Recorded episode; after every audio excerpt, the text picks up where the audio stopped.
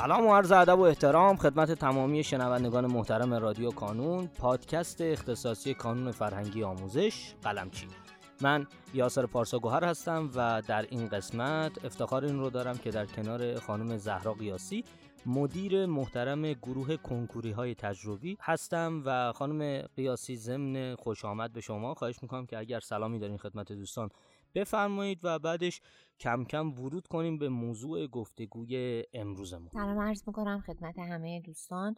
من زهر سادات قیاسی هستم از گروه تولید آزمون تجربی کانون. امروز در خدمتتون هستیم در مورد کنکور بهش می‌خوایم با هم دیگه گفتگو کنیم. خیلی متشکرم از شما.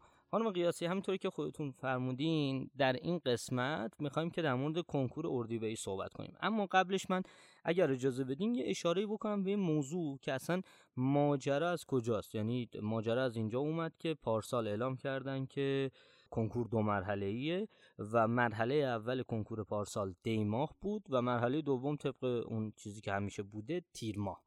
امسال خب اومدن یه تغییراتی ایجاد کردن گفتن آقا این کنکور مرحله اول که دی ماه بوده منتقلش می‌کنیم به اردیبهشت ماه و کنکور دوم که همون تیر ماهه. اینا یه خورده اگر ممکنه برامون توضیح بدین که اصلا چی شد که حالا دو مرحله ای شد و اینا و بعد اینکه جابجا شد چه تأثیری گذاشت تو روند دانش آموزا و کدومش به نظر شما بهتره؟ چون قطعا من به عنوان دانش آموز من نوعی به این فکر می‌کنم که اون دی ماهه بهتر بوده یا این اردی بهشته کدومش بیشتر به کارم میاد؟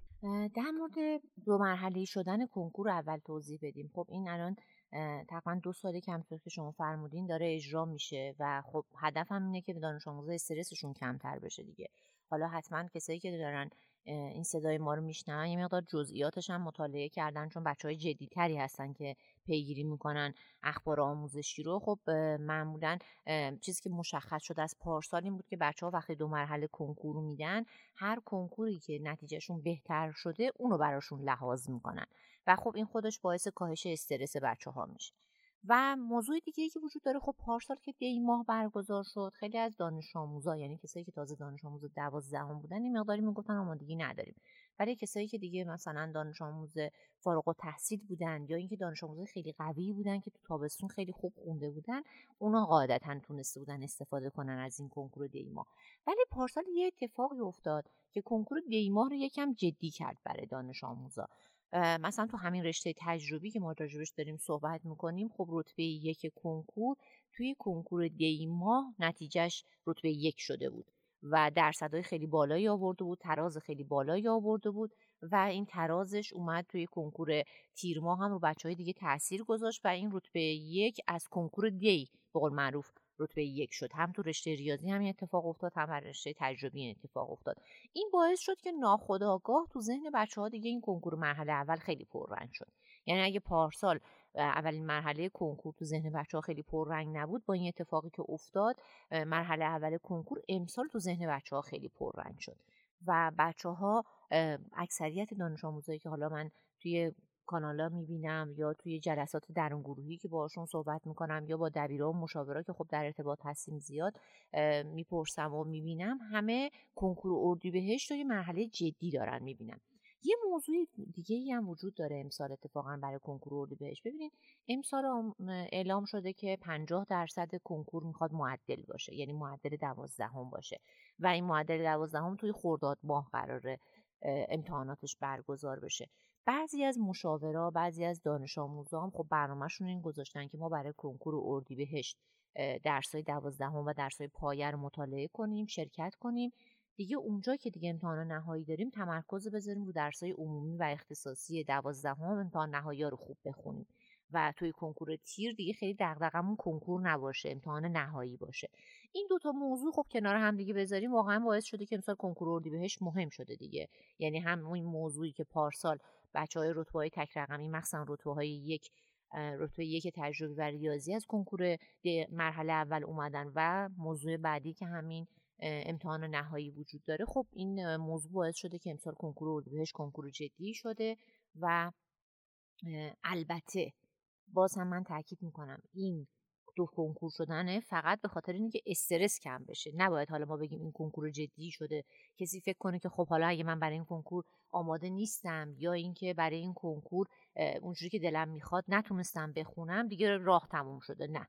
اصلا این قضیه فقط به خاطر این هستش که بچه ها بتونن استرسشون رو کم کنن. بچه ها دو روز داشته باشن یه روز سرنوشت بچه ها رو تعیین نکنه و این اتفاق امتحان نهایی تاثیر امتحان نهایی تاثیر کنکور به خاطر اینه که دو مرحله شدن کنکور تاثیر امتحان نهایی به خاطر اینکه بچه ها استرسشون کم بشه فکر نکنن که نتیجه کنکورشون رو فقط یه روز صبح تا ظهر قرار تعیین بکنه. موارد مختلف امتحان نهایی هستش دو مرحله شدن کنکور هستش. اینا رو تقسیم بندی کردن به قول معروف که استرس بچه ها کم بشه. برای همین در نهایت من نمی‌خوام این توضیحات ما باعث بشه که بچه ها فکر کنن که نه دیگه اگه من برای کنکور بهش آماده نیستم دیگه خیلی از دست دادم همه چیزو.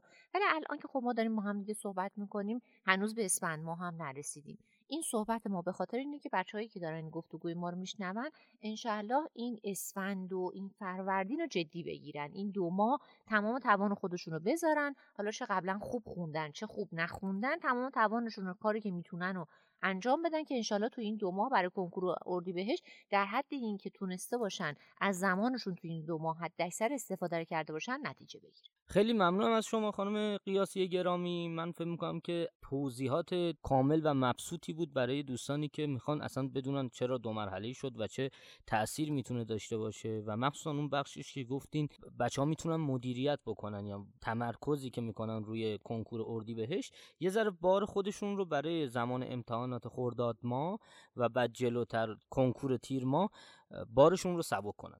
خیلی ممنون از شما که کنار ما بودین. سپاس فراوان از شما عزیزان که صدای ما رو شنیدین. لطفا هر سوالی داشتید همینجا برای ما کامنت کنید. ما هم قول میدیم که در اولین فرصت به تمامی سوالات شما پاسخ بدیم.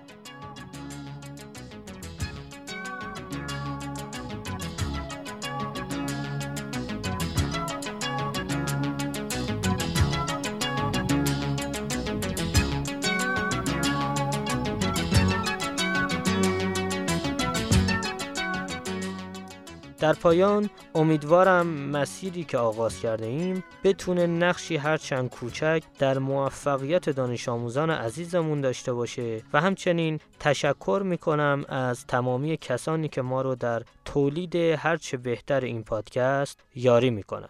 تا شماره بعدی رادیو کانون خدا نگهدارتون.